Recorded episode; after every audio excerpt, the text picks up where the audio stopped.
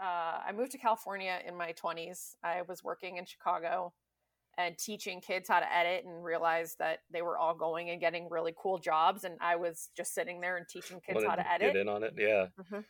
So I picked up and moved to Los Angeles in February, which is in television probably the worst time of year to move because it's not like um, pilot season. They aren't starting new shows. Everything is already well into production. So I really kind of thought strategically because Strength Finders, that's my number one. What's in production right now? And I looked into working at Entertainment Tonight. So they're in production 24 7, 365 days a year. Absolutely. Are Um, they so- still in production? I Is that still they a thing? are. Is it? Oh wow. They are, yeah. That show's never going to die, no matter how many controversies. I went and interviewed there, and part of the interview was literally a quiz, like a pop culture quiz, which I, for the first time in my life, was like, this is like the mothership calling me home. Like I was born to work here. My manager at the time said I was the only person to ever get 100% on the quiz. Wow. So I don't know if that was really cool or really pathetic, but I aced it and uh, got a job there in the tape vault. So I would um, log tapes like all day long, like the most boring thing ever. And occasionally they would let me go do cool stuff, um, you know, with some of the, the field production things. Right around the time I started working there was when American Idol first started. Like big deal, everybody cared about it. Um, and every like the day after every broadcast, we would have somebody on the show, like whoever got kicked off. And Paula Abdul became a guest host on Entertainment Tonight to talk specifically American Idol. of course. So obviously, right? I mean, why wouldn't we just have Paula Abdul on hand whenever we need her? So her, she had a producer assigned to her to, because you know she's Paula Abdul, and that producer for some reason thought I was funny and would just ask me to do random things while I was supposed to be working in other places. And one of those was, I need you to take Paula's car and I need you to move it around to the other parking lot. And I'm like, all right, no problem. I know how to drive. This sounds easy. And I walk out, and it's a Lamborghini one. Uh, and it's in a part of the Paramount lot, which is where Entertainment Tonight was shot. That the only way to get to said parking lot was to go outside on streets of Hollywood and come back around through another gate that I don't normally have access to. So I spent the next 10 minutes like white knuckling it all the way through Hollywood, like, oh God, somebody's gonna hit me and I'm gonna owe Paula Abdul Lamborghini.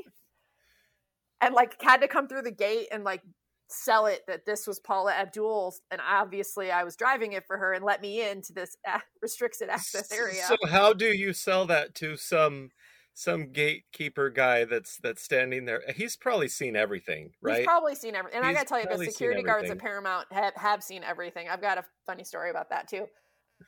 But they literally were just like, whatever. I'm sure this dummy doesn't own a Lamborghini, so she's got to be somebody's assistant. Let me right in and like didn't even bat an eye at it. And I, I parked the car and proceeded to like not. I was like, I peaked. I'm done. I can't do anything else today because I have no more adrenaline left in my body. So, but that speaking of security guards, that leads me to sorry, another story.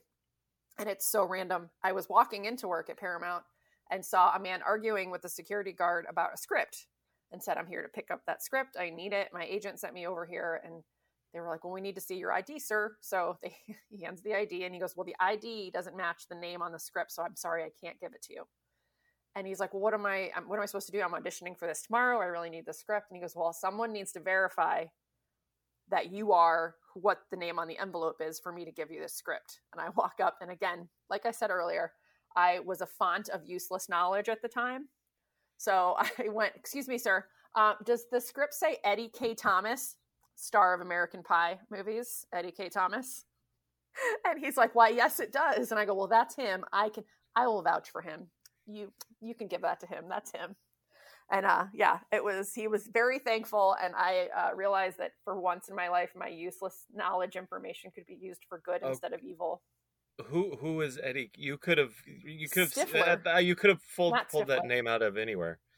he's finch sorry finch the nerdy one who slept with stifler's mom hmm Yeah, which have no today if he was in my bedroom i probably wouldn't know who he was because that's just like that part of my brain is gone yeah. but at the time like i prided myself on knowing like the d-list actors because those were the people you would sit next to at bars and it was always funny to be like hey you used to be on you know Saved by the Bell. What's up, Mr. Probably served you breakfast too a few times. A, a lot of times, yeah, a lot of times. So my roommates used to always laugh because that every time we'd be out, I could spot somebody. Like I would know somebody, or I'd be like, "Oh, hey, that guy's got a twin brother." Like I knew weird stuff about people, and that's how I started conversations. Like I, I would just kind of weasel my way into strange conversations because I knew random pieces of trivia. Our closest claim to fame in LA, as many times as we went there, having family there, was we were driving along the beach, and Cameron from uh oh, I just lost the movie. Uh Ferris Ferris, Bueller? Bueller's Day Off. Uh, yeah. His real he- name is he- Alan Rudd because that's Yes. a piece of useless information that I know. he, he walked across the street as we're sitting in the car and and my wife goes hey it's cameron and we're like oh yeah and then we just kept going when And the light changed going with it. That's Yeah. that's like your life when you live in Los Angeles. It's i'm sure Uh, that yeah. happened exactly to me. I was like, that's Seinfeld's mom. Like she, she just, I almost hit her in my car. Yeah, like stuff like that happened quite a bit. Um, one of my favorites, there was this bar in Los Angeles that we used to go to that I, I, I was obsessed with the movie LA Confidential before I moved there with like Oh, Russell yeah. Crowe and Guy Pearce. Like I thought that's what living in LA would be like, would be like a 1950s noir movie. And it was just dirty and I mean, it was just not at all like that. It was kind of weird and gross. Um, and so we used to go to the Formosa, which is the bar in that movie that uh, in the movie was like old timey celebrity pictures on the wall, and like Jean Mhm. Harlow would sit there, and we would go there, and like like Judd Nelson would show up, and like that's the level of celebrity by the time we lived. There. Yeah there, i'm that you would thinking by get. the time you were there this place was well beyond its heyday it wasn't, yeah, hollywood glory like and like beautiful starlets. It was Judd Nelson during his suddenly Susan heyday, pulling up in a Mini Cooper with the British flag, the Happy Jack flag on top of it. And I was so intoxicated, I believe I um, yelled things at him like "suddenly Susan," more like "suddenly snoozing," thinking that was like a burn. yes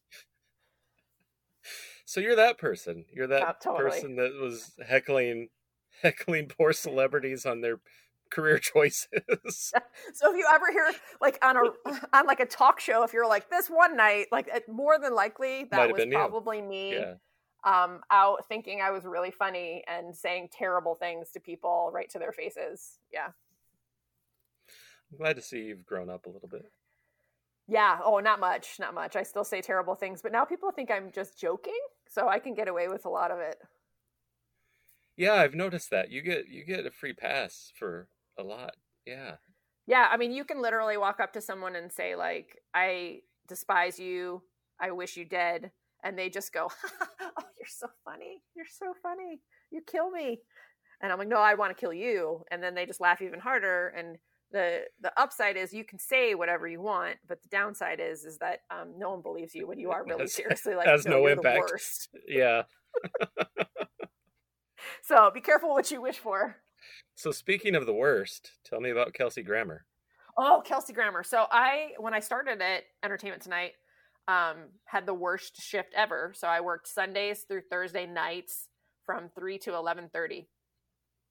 And on Tuesday nights was the night that Frasier shot on the stage next to us. So usually by the time we were wrapping up and leaving, our shift was when they were finishing up and closing out. So on any random Tuesday night, you'd see like Eddie the dog being walked, you know, off backstage or like people smoking that you're like the guest stars. So you'd recognize people.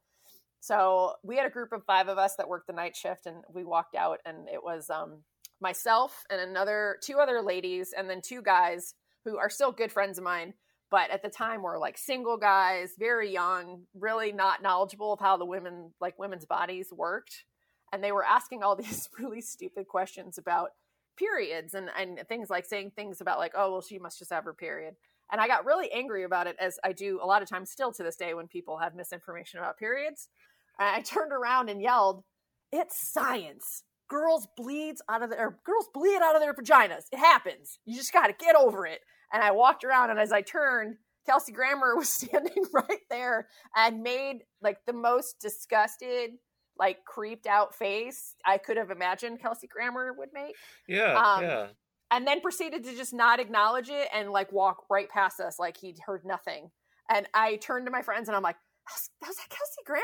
And they're like, Yes, that was definitely Kelsey Grammer. And now he knows that girls bleed out of their vaginas in case he didn't before you mentioned it to him. And I'm like, well, he's a doctor, so he should know, right? Well, yeah, this was like peak Frasier, wasn't yeah. it? Yeah. I mean, he has a degree, so yeah, he definitely Dr. Frasier Crane probably knows all about girls' anatomy.